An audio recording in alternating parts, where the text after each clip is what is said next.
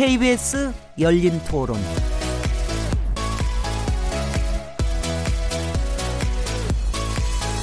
안녕하세요. 묻는다, 듣는다, 통한다. KBS 열린 토론 진행자 시민 김진애입니다.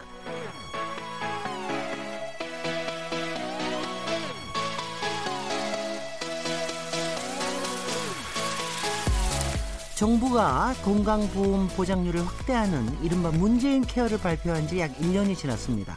그 이후 선택 진료비 폐지, 65 이상 틀니와 임플란트 본인 부담률 인하 등 국민 생활에 적지 않은 변화가 있었던 것도 사실입니다.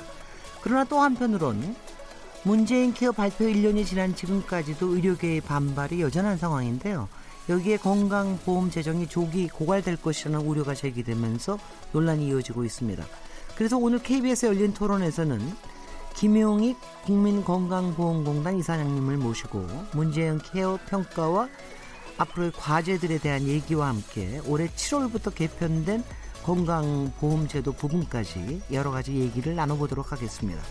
9월 28일 KBS 열린 토론 지금 시작합니다.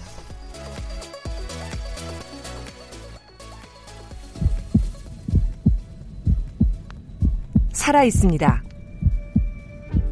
토론이 살아있습니다. 살아있는 토론, KBS 열린 토론. 토론은 라디오가 진짜입니다. 진짜 토론, KBS 열린 토론. KBS 열린 토론에서는 매주 금요일마다 화제의 인물을 집중 탐구하는 시간을 갖고 있습니다. 화제의 인물을 모실 수 있는 상황이라면 인물 있는 인물 토론에 직접 초대해서 얘기를 나누고, 정치적, 사회적으로 직접 모시는 것이 불가능한 상황일 때는 인물 없는 인물 토론을 통해 다양한 시선으로 화제의 인물을 분석하고 이슈와 현안에 대해서 함께 얘기 나누는 시간을 갖고 있는데요.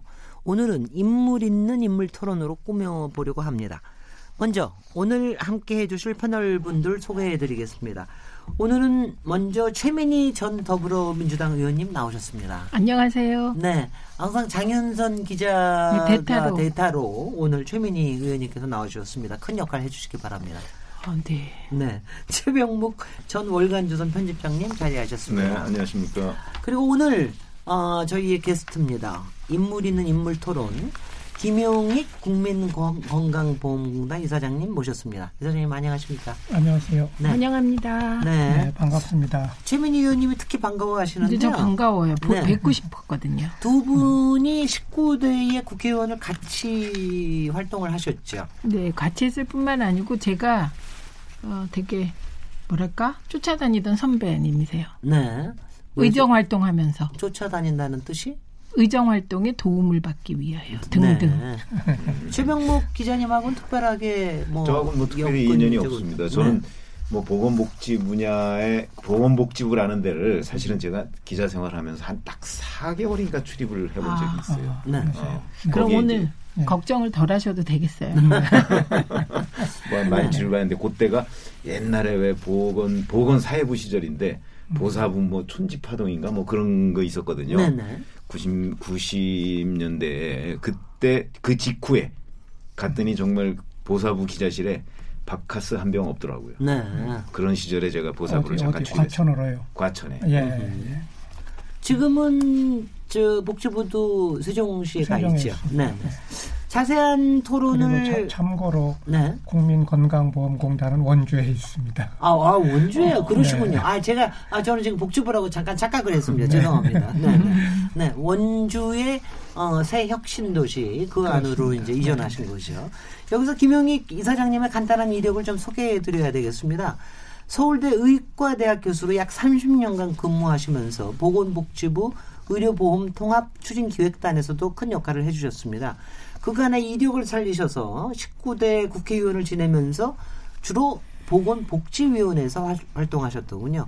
제5대 민주당의 내부 연구원입니다. 민주정책연구원 원장직을 역임한 후에 작년 12월부터는 국민건강보험공단 이사장직을 맡고 계신데요.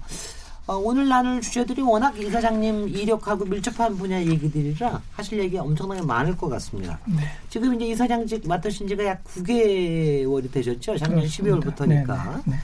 워낙 또 이슈들이 많아서 많이 바쁘셨을 것 같은데 어떻게 지내오셨습니까? 네, 굉장히 바쁘게 지냈습니다. 아닌 게 아니라 좀 힘들었는데요. 이제 문재인 케어 진행을 이제 저도 좀 일을 해야 되는 입장이 당연히 되니까 이제 그 일을 했고, 그 다음에 보험료 부과체계 개편이 금년 7월 1일 날 있었는데, 네. 그 보험료 부과체계 개편이 1977년에 의료보험이 도입이 된 이후로 본격적인 개편을 한 게 사실은 처음입니다. 네, 네. 그리고 2000년에 이제 의료보험 조합들을 다 합쳐서 건강보험으로 이름을 바꾸고, 그리고 이제 금년이 18년째인데, 그 이후에 진작에 보험료 부과체계 개편을 좀 했었어야 되는데, 굉장히 어렵잖아요. 네. 힘든 일이어서, 이제 한번 했는데, 그 일이 좀 바쁘고 그랬네요. 네, 근데 어떠세요? 교수님 오래 하셨고, 네. 그리고 또 국회에서 보건복지위원회에서는 사실은 여러 가지 비판하는 역할을 하시다가 네. 지금 실제로 이 건강보험을 책임지는 기관의 수장이 되시니까 책임감이 어떠십니까? 교수나 또 이제 제가 참여정부에서 사회정책 수석비서관을 청와대에서 했는데 그러셨습니다. 네. 그때나 국회의원이나 그런 거하고는 조금 다른 의미에서의 책임감 그런 것들이 좀 있었어요. 그러니까 건강보험에 대해서 세부 사항을 많이 챙겨야지 되는 그런 입장이 되고 네. 또 우리 건강보험공단이 일이 생각보다 복잡해요. 그게 이름은 국민건강보험공단인데 건강보험도 관리하고 노인 장기 요양보험도 관리하고 네. 그리고 이제 4대 사회보험료를 모두 우리 공단이 징수해요. 그래요? 그러니까 연금보험료 또 이제 고용보험료, 산재보험료 이런 것들을 다 우리 공단이 돈을 걷어서 연금 쪽으로 돈 넘겨주고 근로복지공단에 돈 넘겨주고 이렇게 하거든요. 그 이유가 뭡니까? 그게 이제 각각 따로 걷으니까 너무 복잡한 거예요. 네. 이제 행정 수요가 굉장히 많아지겠죠. 네, 사업장에서도 청구서가 네 군데서 오니까 네. 그러지 말고 한꺼번에 하자. 그래서 이제 사실은 그거는 제가 이제 참여정부 사회수석할 때 추진을 해가지고. 이제 한 곳으로 이제 소위 통합 징수를 하게 됐고요. 네. 그래서 이제 우리 공단이 사실상은 건강보험공단, 요양보험공단, 사회보험료 징수공단 그렇게 세 개의 역할을 하고 있습니다. 그래요? 네. 네. 최민희 의원님. 7월 1일 날 네. 보험료 부과체계 개편하셨다 그랬잖아요. 네. 근데 보통 이런 거 하면 엄청 시끄러웠던 것 같거든요. 네. 예전에는. 네. 근데 이번에 크게 막 요걸로는 시끄럽지 않은 것 같아요. 가입자들이 사실 보험료 부과체 개편을 하면 내 보험료가 변경이 생기니까 민원이 굉장히 많아서 민원 대란이 생기고 늘 이제 그렇게 했는데 이번에는 굉장히 조용하게 네. 넘어갔어요. 근데 소득주도 개편, 소득 중심으로 보험료 부과를 한다고 그랬을 때도 네. 사실은 전문가들 사이에서도 논란이 굉장히 많았지 않습니까? 왜냐하면 소득 중심으로 개편한다는 이 아이디어가 나온 지가 제가 알기로 꽤 오래된 것 같은데 그동안에 안 됐었거든요. 네. 그 안 된 이유들이 이런저런 반발 때문에 안 된 것들 아닌가요? 물론 반발도 있었지만 반발보다도 네. 그러니까 이제 2000년에 건강보험이 출범할 때 네. 이제 조금 이제 지역 가입자하고 직장 가입자하고 보험료를 똑같은 방식으로 거둘 수가 없었던 거죠. 네. 직장 가입자는 월급에서 이제 계산해서 받으면 되는데, 네. 지역 가입자는 이제 이 소득이 얼마나 되는지를 파악을 해가지고 거기에 따라서 보험료를 부과를 해야 되니까 방식이 서로 달랐는데 그 당시만 해도 소득 파악을 할 수 있는 자료가 없었어요. 네. 소득 파악이 잘 안 됐어요. 네. 그래서 이제 직접적으로 소득을 파악할 수가 없으니까 여러 가지 이제 대리 변수를 써서 추정을 했거든요. 예를 들어서 재산, 그렇죠. 뭐 또 자동차가 있으면 자동차가 비싸면 이제 더 걷고 또는 이제 그 가족 구성원의 성 연령을 따져서 이제 젊은 남성이 있으면 돈을 벌 수 있으니까 이렇게 추정을 해서 보험료를 더 걷고 이런 식으로 하니까 그 굉장히 그 이 돈을 내는 사람 입장에서는 근거가 너무 좀 취약하다 이래서 당연히 불만이 있었고 그렇게 하다 보니까 또 상대적으로 직장 가입자에 비해서 지역 가입자가 부담이 크고 이제 그래서 불만이 많았는데 예, 그동안에 이제 그 소득 파악이 굉장히 상세하게 이제 되어서 이제 전국에 있는 모든 그 재산 소득이 다 그 파악이 되는 단계로 이제 그렇게 진척이 됐습니다. 그래서 훨씬 더 이제 합리적으로 그러니까 자동차 같은 걸 이제 거의 이제 고려하지 않고 그 이제 그 실제 그 소득에 따라서 이걸 매기게 그렇게 된 거죠. 그래서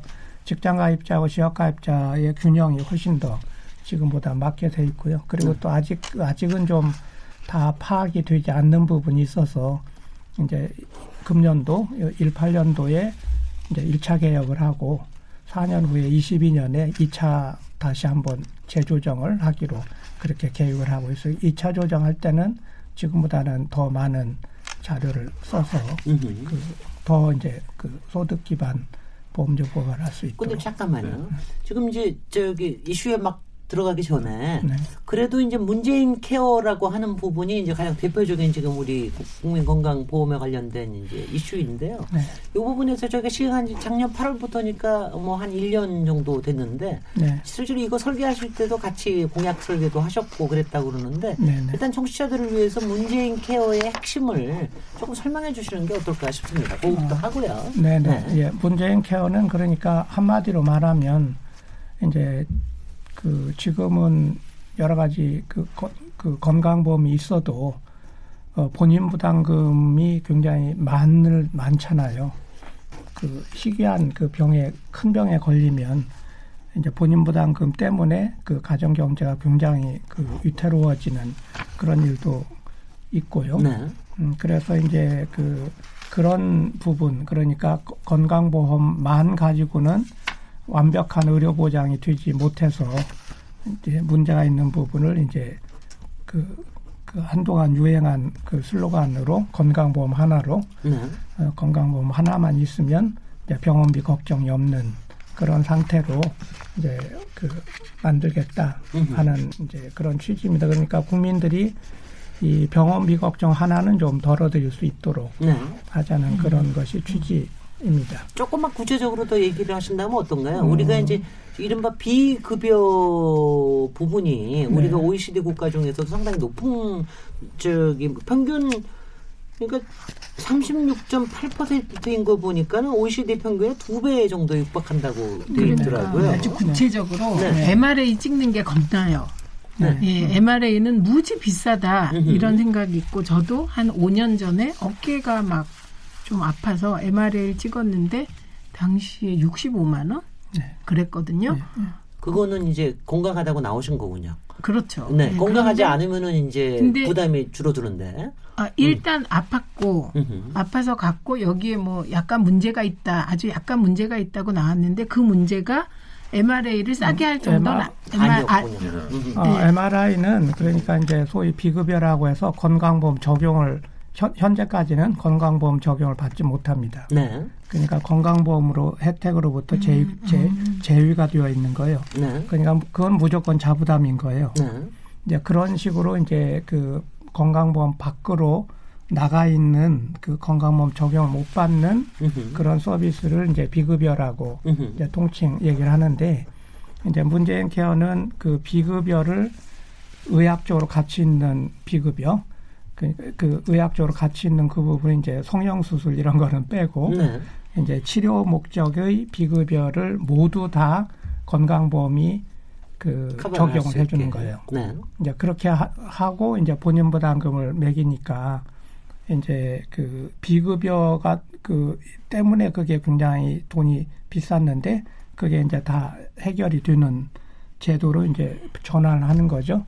근데 이제 비급여의 가장 큰 덩어리가 뭐였냐면 이제 선택 진료비 병원에 가면 이제 특진비라는 네네. 의사 지정을 하는 네네. 그 부분, 그다음에 병실 차액이라고 해서 기존 병실은 이제 6인실 이제 기존 병실이 있는데 이제 2인실, 1인실 가면은 이제 그 차액을 병실 차액이라고 하고요.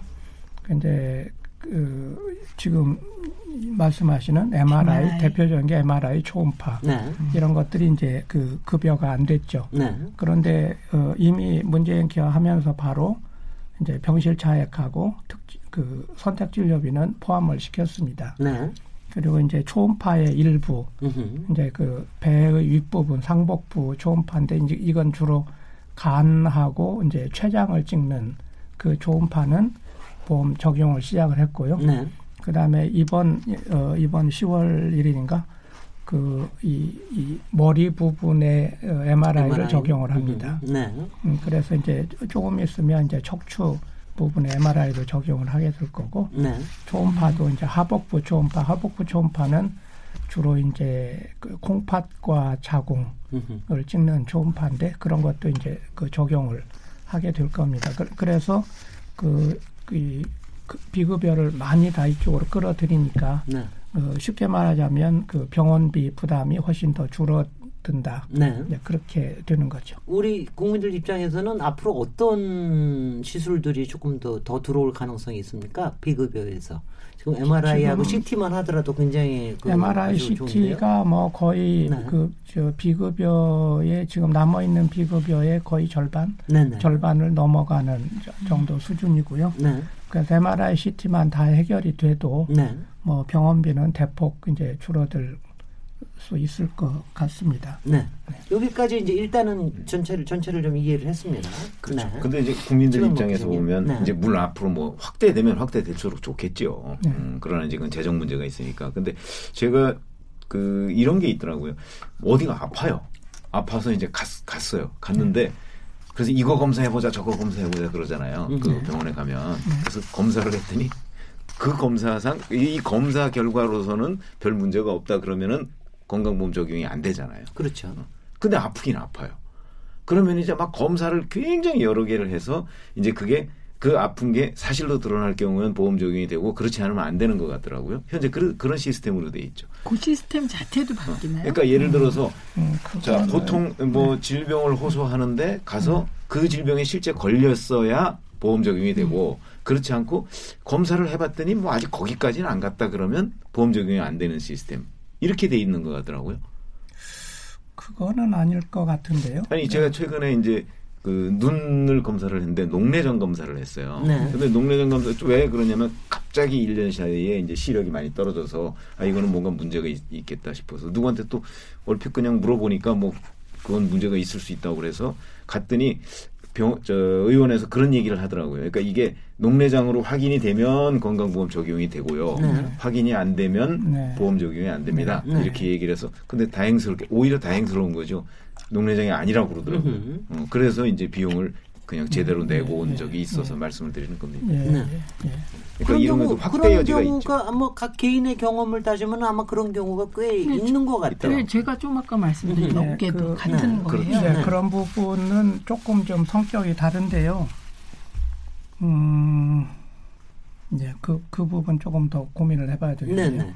아니 근데 이제 그러다 보니까 우리 조금 이제 애로사항들을 얘기를 드리면 아무래도 이제 병원 측에서는 그 비급여 쪽이 많은 게 아마 병원으로서는 이익이 되겠죠. 그러다 보니까 뭐 이제 조금 뭐가 아프다고 가면은 검사를 너무 여러 가지를 해본단 말이에요. 그래서 여전히 뭐 하고 조금 더 아프다 그러면 또 다른 검사하고 이런 거는 어떻게 건강보험에서 이런 거를 할 수 있는 방법은 없지요. 그거는 이제 건강보험하고는 조금 좀 측면이 다른데 그거는 이제 건강보험은 그 비용 부분을 담당하는 그 조직이거든요. 의료비를 담당하는. 그래서 이제 보험료로 돈을 걷어서 이제 의료기관 이제 치료는 환자들의 치료는 병의원에 가서 받고 그때 그 받은 치료비를 이제 건강보험에서 의료기관으로 돈을 주는 거거든요.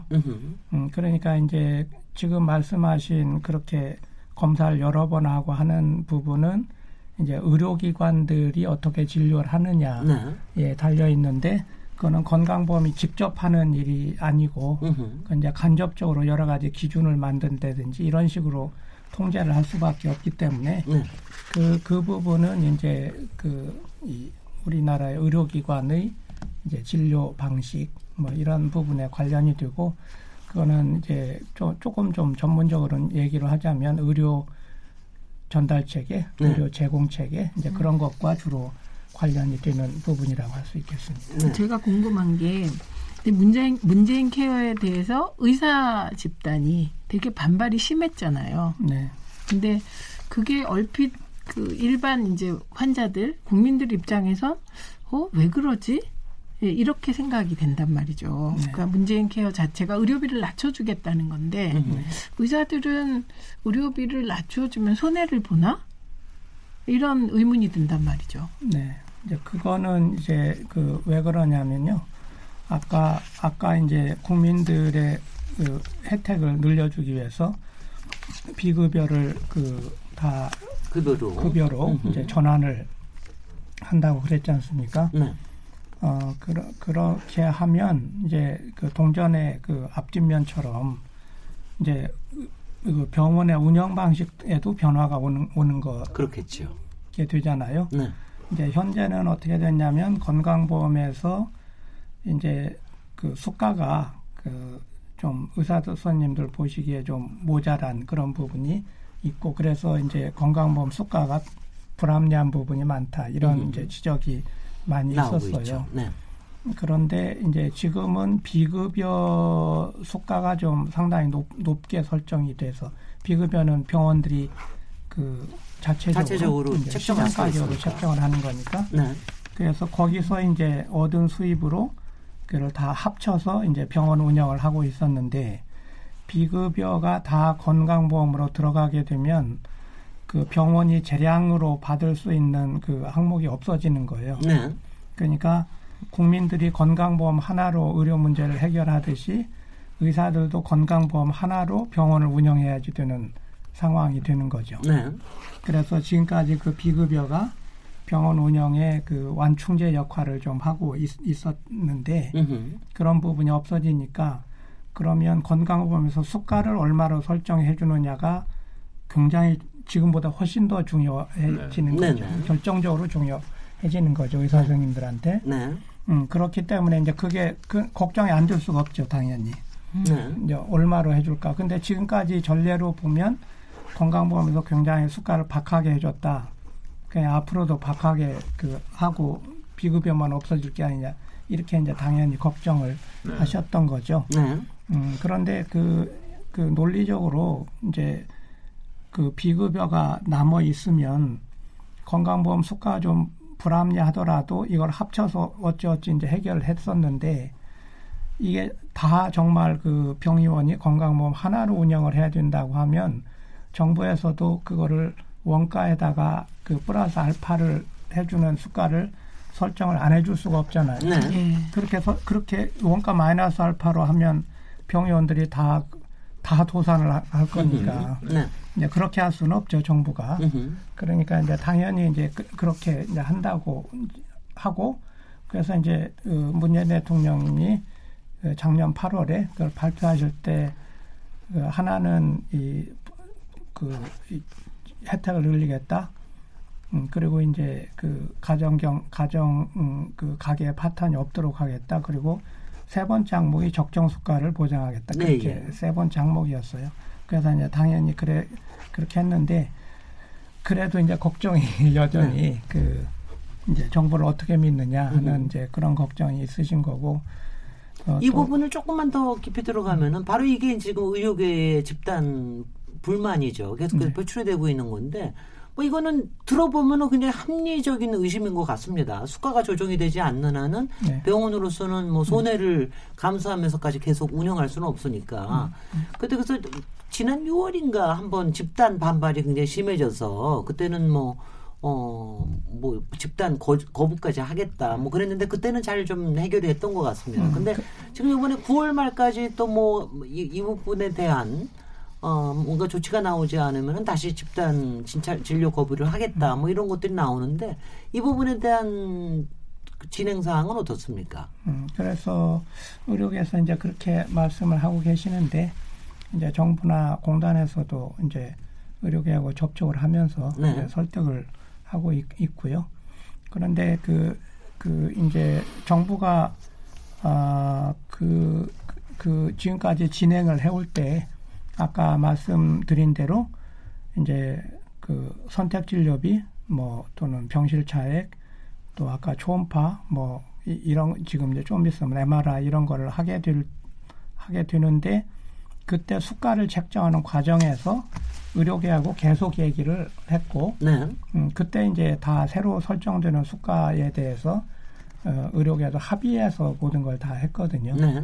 그러니까 실제로 그 지금까지 수가 조정을 단계적으로 이제 그 비급여를 급여화하면서 수가 설정을 새로 할 때 의료계하고 그 얘기가 충분히 되는 수준으로 다 해왔기 때문에 이제 어느 정도는 의료계에서도 정부가 지금 합리적으로 하려고 노력을 하고 있다고 하는 거는 알고 계시는 것이라고 생각합니다. 제가 한 가지만 추가 질문하고 넘기겠습니다. 네네. 이럴 때 의료계라 하면은 어디하고 얘기를 하는 겁니까? 대표적으로? 대표적으로 이제 네. 그 대한의사협회가 있고 이제 대한병원협회가 있고 예. 그렇죠.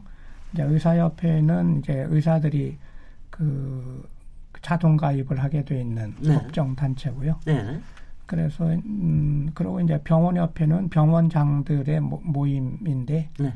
그 현실적으로 이제 의사협회가 주로 이제 그 의원, 동네 의원을 네. 대변하고 있고 병원협회가 이제 병원은 이제 큰 병원들이죠. 네. 이제 병실을 입원실을 많이 갖고 있는 그런 병원은 병원협회가 하고 있는데 의원하고 병원협회하고 약간 이해관계가 다를 수 있잖아요. 네. 이제 그래서 이제 병원협회하고도 얘기하고 의사협회하고도 얘기하고 지금 그래서. 반발이 큰 협회는 의사협회 쪽이죠. 네, 네. 아무래도 동네 의료 아마 작은 병원들이 많으니까 네. 영향을 더 많이 받으니까 그렇죠. 아마 의사협회 네. 쪽에서 네. 상당히 반발을 할 것 같고요. 넘기겠습니다. 근데 네. 제가 그 어디 전문지 하나 기사를 보니까 이런 얘기가 있더라고요. 지금 현재 의료 수가 그러니까 왜 이제 의학적으로 얘기하는 적정 수가가 아니고 의료 수가라는 것이 원가의 75%밖에 안 된다라고 얘기를 하면서 실제 병의원에서 한 건을 진료를 하면 25% 정도는 손해를 보는 셈이다라는 기사가 나와 있어요. 그래서 저는 이제 그 기사를 읽어가면서 아니 이럴 수가 있나 도대체가. 만약에 정말 이렇다면 적정수가 보장이라는 저 의료계의 요구가 합당한 것 아니냐 이런 생각을 했거든요. 근데 네. 우선 제가 궁금한 거는 한 건 진료를 하면 25% 정도 손해를 본다는 그 전문지의 기사가 어느 쪽으로 좀 경도된 것 아닌가 저는 이제 비전문가로서 그렇게 생각을 네. 했습니다. 이 네. 사실관계가 어떻습니까? 네. 그게 이제 그 학계 연구보고서에 이제 그런 그 얘기가 있었는데요. 네. 사실은 그게 그 건강보험 수가 안에도 그 원가에 미치지 못하는 수가가 있고요. 네. 원가보다는 훨씬 그 높게 돼 있는 수가가 있고 그 이제 문제가 그 좀 불균형하다고 할까? 그러니까 수가에 따라 그 항목에 따라서 네. 수가가 어떤 거는 손해 보는 수가가 있고 어떤 거는 이익을 보는 수가가 있고. 또 그거 말고 비급여는 또 별도로 네. 시장 가격으로 하고 이렇게 이제 구조가 돼 있어서 이제 그 세 가지를 다 합쳐가지고 이제 병원이 운영을 해왔던 거죠. 그러니까 네. 이제 그렇게 말씀하시는 분들은 그 건강보험의 낮은 수가 부분을 그거만 강조해서 네. 말씀을 하시게 되고 이제 그거는 이제 누구나 다. 예. 자기한테 유리한 증거를 네, 이제 네. 인용을 하는 법이니까요. 여기서 잠깐만 더 보충 설명해 주시면은 네. 그 수가가 너무 낮게 책정이 돼 있다라고 하는 부분들은 가장 어떤 진료 항목들인지 제일 대표적인 게 이제 그 재활의학, 뭐 정신과, 뭐 이런 데가 그 수가가 상당히 낮죠. 아 그렇습니까? 네. 네. 그리고 수가가 약간 높게 책정이 돼 있다는 건 어느 쪽입니까? 수가가 제일 높다고 지금 되어 있는 거는. 영상의학과하고 진단검사의학과 그러니까 옛날식 이름으로는 방사선과하고 이제 임상병리. 네. 그래서 이제 그 아무래도 병원에 가면 사진을 많이 검사 많이 하는 이유가 있군요. 하는 그런 경향을 좀 보이는 이유이기도 하죠. 그리고 네. 관련해서 제가 하나만 잠깐 좀 적정 수가라고 이제 우리가 그냥 상식적으로 생각하는 적정 수가가 아닌 모양이에요. 의료계에서는 의료계에서 예 주장하는 적정 수가라는 것이 있고, 그다음에 어디 기사에 찾아보니까 또 이사장님이 규정한 적정 수가의 개념이 있더라고요. 근데 제가 그 개념을 보면 별 차이가 없는, 의료계에서는 뭐 원값 하고 원가에다가 적정 이윤을 보장한 게 적정 수가다 이렇게 주장을 하는 것으로 지금 기사에 돼 있고요. 그다음에 이사장님이 규정한 거는 뭐 저수가도 고수가도 아닌 적정 이윤이 있는 수가다 이렇게 말씀을 하신 거로 돼 있는데, 제가 보기엔 이 두 가지가 별 차이가 없는 것으로 보이는데 네, 이게 뭐 차이가 있습니까? 네, 별 차이가 없죠. 그러니까 아까 제가 저수가도 고수가도 아닌 그 표현을 넣은 거는 네. 조금 전에 설명드린 대로 어떤 거는 너무 낮고 항목별로 어떤 거는 너무 높기 때문에 이제 그 향후에 모든 의료 서비스를 다 급여로 들여놓은 이후에 수가의 그 구조는 항목의 그 차이가 없이 항목별로 다 그 원가 플러스 알파의 그 수준이 어느 정도 일정해야지 되거든요. 네.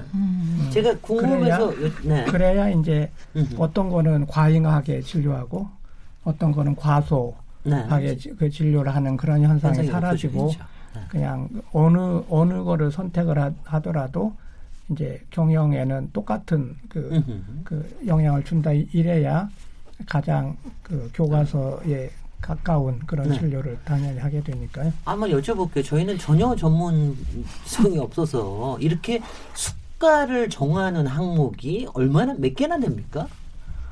뭐 그러니까 뭐 몇만 개입니까? 아니면은 뭐 어떻게 됩니까? 이제 좀 분류하기 나름으로 그 중요하게 좀 이제 굵직하게 분류를 하면 한 6천 개쯤 된다고 하고 이제 아주 세부적으로 하면 막 거의 2, 3만 개.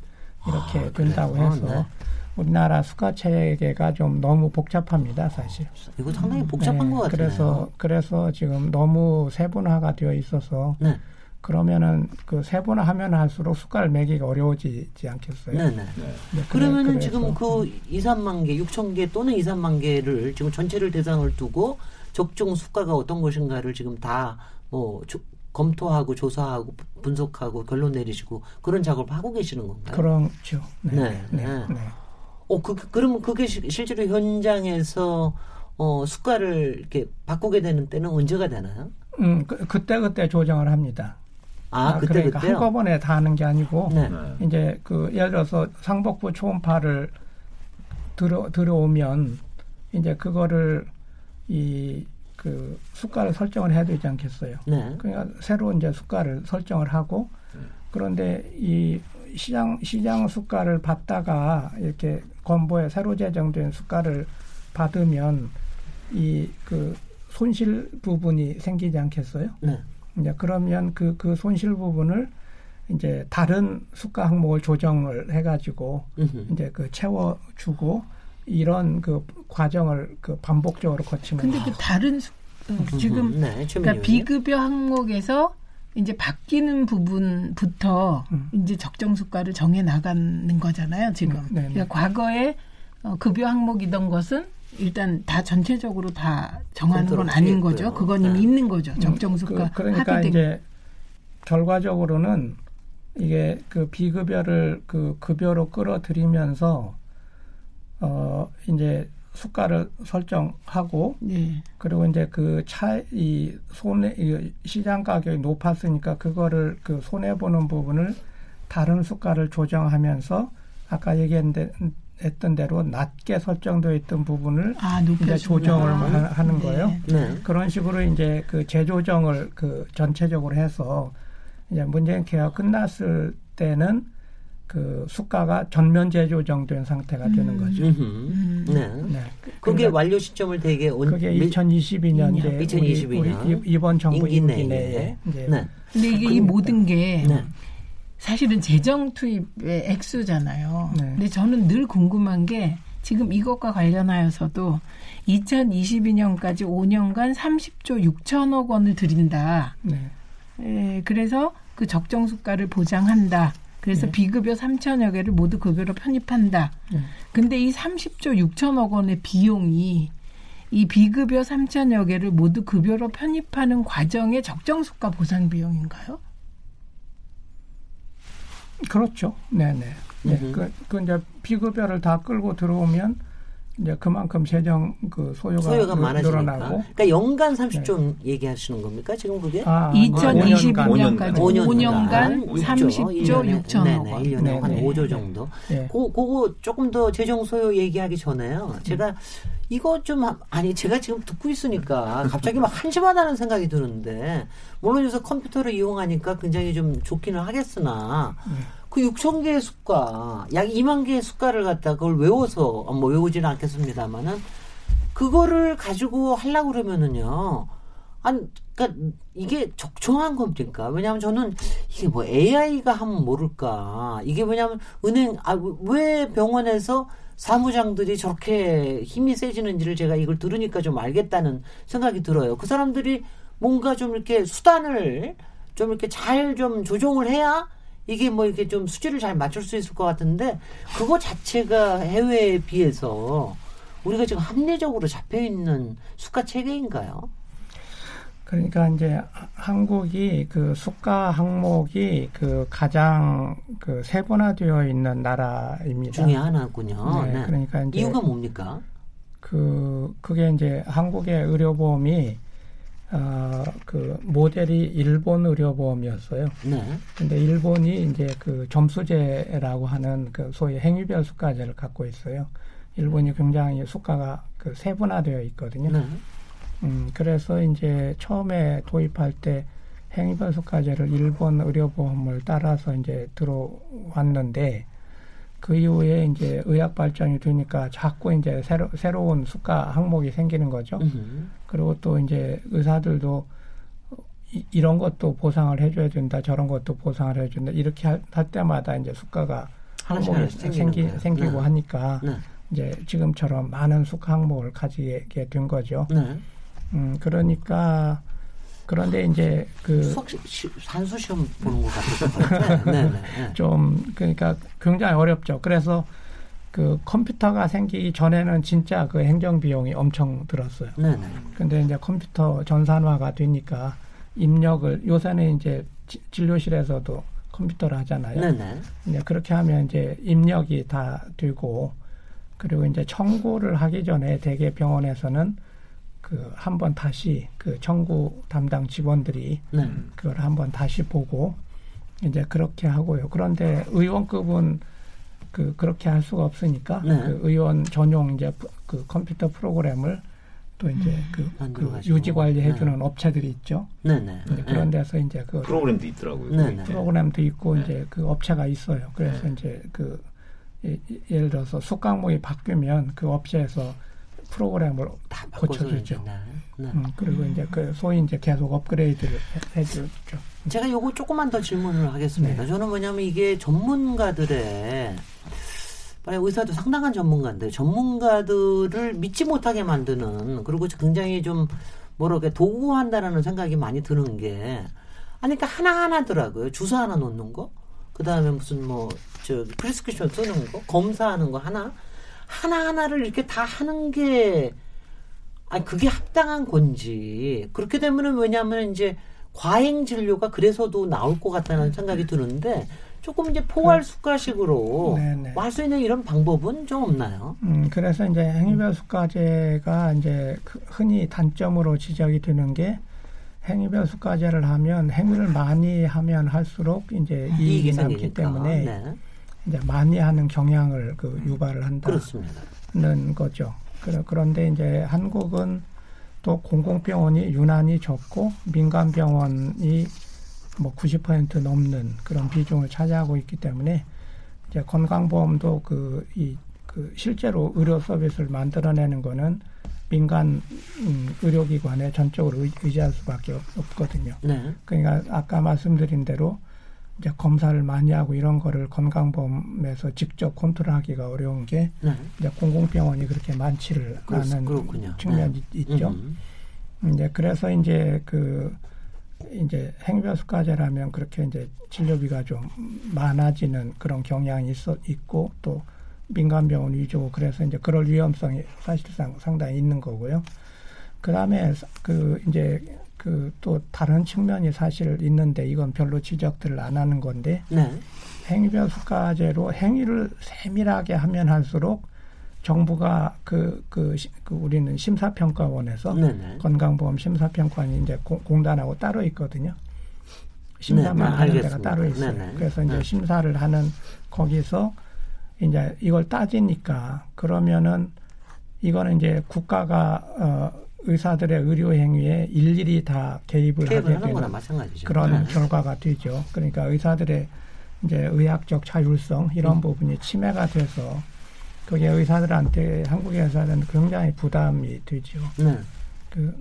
너무 세밀한 것까지 국가 일일이 개입을 하게 되니까. 글쎄요. 그래서 저는 이제 그런 점에서도 좀 그 묶음이 좀 커져야 그럴 것 같습니다. 좋다. 이제 그렇게 생각을 하는데 이제 묶음이 커지면 커질수록 또 정부가 그 수가를 컨트롤을 심하게 할 거다 이런 의심이 있어서 좀 이제 잘 풀려나가질 않는데 그러나 장기적으로 봐서는 이제 너무 세밀화되어 있는 그 수가 항목들을 좀 굵직하게 이렇게 묶는 작업은 좀 필요한 것이 아닌가. 아니, 그래서 관련해서 질문 더 있으시죠? 그렇죠. 그래서 나오는 게 이제 포괄수가제로 전환해야 된다. 뭐 이런 주장을 많이 하잖아요. 근데 포괄수가제에 대해서 현재 의사협회나 병원협회 같은 데 입장은 나와 있는 게 있습니까? 네. 포괄수가제에 대해서 좀 반대하는 입장을 갖고 있죠. 근데 이제 그거는 이제 너무 이제 그 수가 통제를 할 거라는 그 부분에 염려가 좀 커서 오히려 그렇게. 개별 행위별 수가제가 수가 통제를 하기가 쉬운 거 아닌가요? 포괄수가제보다는 포괄수가제는 뭐 하나 예를 들어서 뭐 맹장수술이다 그러면 그거 하나가 얼마 이러면은 오히려 이 아주 그 상세한 분야까지 국가가 통제하기는 어렵다고 그렇게 생각이 되는데 저희 같은 경우. 그러니까 약간 이제 그 포괄수가제에 대해서 의사 선생님들이 약간 좀 오해를 하고 계시는 부분도 좀 있고.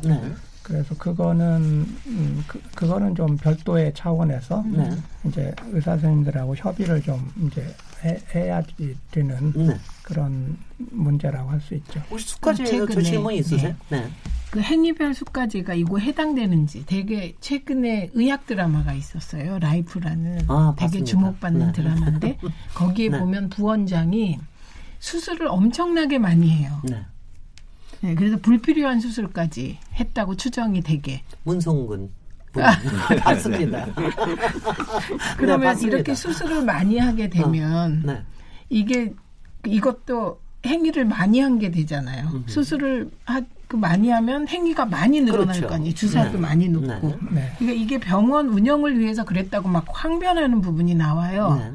나 개인이 아니라 병원을 위해서 그랬다고. 그게 타당한 거네요, 그럼? 그렇죠. 지금 현재 체제에서는 그렇게 이익이 되는 거죠. 현재 그런 현상이 없다고는 못하죠. 그리고 가끔 가다가 나오는 게 그래서 안 한 행위를 했다고 그건 뭐 불법이잖아요. 불법으로. 이런 것들이 굉장히 많이 나오는 이유가 바로 이렇게 행위별로 나오는 게 많아서 그런 게 아닌가 싶어요. 이제 그거는 이제 그 허위 청구는 그 명백한 불법이고 이제 그거는 이제 안 되는 건데 이게 이제 좀 이제 의료 체계 쪽으로 그 얘기가 돌아가면 또 복잡한 얘기가 많은데요. 극단적으로는 그 사무장 병원이라고 해서 바로 그겁니다. 그 불법 의료기관도 있거든요. 너무나 바삭하게 아는 사람들. 그러니까 이제 아예 그 병원을 이제 의료인 아니면 이제 정부가 개설을 하도록 또는 이제 그 비영리 법인이 개설을 하도록 돼 있는데 이제 그렇게 그럴 자격이 안 되는 분들이 이제 불법으로 이제 개설을 해가지고 이거를 그냥 영업을 하는 식으로 이렇게 네. 하는 거죠. 네. 그러다 보니까 이제 국민들 건강이 진짜 그 위협을 받게 되고, 네. 예를 들어서 지난번에 그 밀양에서 화재가 났던 네. 그런 밀양 세종병원 이제 그런 네. 경우도 지금 이제 거의 사무장병원일 가능성이 매우 높죠. 네네. 그러니까 이제 건물 시설도 그 건축법을 거의 지키지 않은 상태에서 이제 그 간호원도 별로 쓰지 않고 이제 그런 식으로 이제 하면서 이제 운영을 하니까 거기 이제 그런 사고까지 벌어지는 이 사태가 있는데 그런 부분 빨리 정리가 돼야지. 네. 이거는 뭐 21세기 한국에서 사실 있을 수 없는 그런 일들이 네. 아직도 있었어요. 질문 있어요? 네, 요 숙가제에 관련된 질문입니까? 네. 네네. 이게 전 아주 상식적인 질문이 이렇게 된 거. 이제 엄마들하고 그러니까 아이가 입원했을 때 그 또 입원한 다른 아이의 엄마랑 얘기를 하다 보면 의사가 처방을 막 하잖아요. 그리고 뭐뭐뭐를 해라 막 이렇게 뭔가를 하면 엄마들이 막 얘기를 할 때 저 A 의사는 꼭 A라는 방법 그리고 약도 A를 투약한다. 저게 다 어떤 제약회사의 유착 때문이고 그게 제가 궁금한 건 이 행위별 수가하고 같은지 모르겠는데 그 약의 종류에 따라서도 수가가 다를 수 있는 건가요? 아, 약 제약 가 자체가 다르죠. 그렇죠. 약값 자체가 다르죠. 네, 다르죠. 네, 약값은 다를 수 있는데 처방을 한 번 하는 데 따른 그렇죠. 비용은 똑같은 거 아닌가요? 처방료는 같습니다. 네, 그건 같을 거예요. 네. 다만 이제 제약회사에서 들어오는 커미션이 달라지는 거겠죠. 커미션이 달라서 그렇다. 그게 진짜 있을 수 있는 일인가요? 아, 이건 아닌가? 이 질문. 커미션 자체가 불법이기 때문에. 이 사람님께 질문하는 거는 우리는 그거 너무 별개인 것 같고요. 네. 현실 상황을 봤을 때 있을 수 있는 일일 것 같다는 얘기만 하고 여기서 잠깐 토론 네. 쉬어가겠습니다. 네. 그리고 다음에는 재정에도 관련된 얘기 조금 이어가도록 하겠습니다. 지금 여러분께서는 KBS 열린 토론 시민 김진애와 함께하고 계십니다.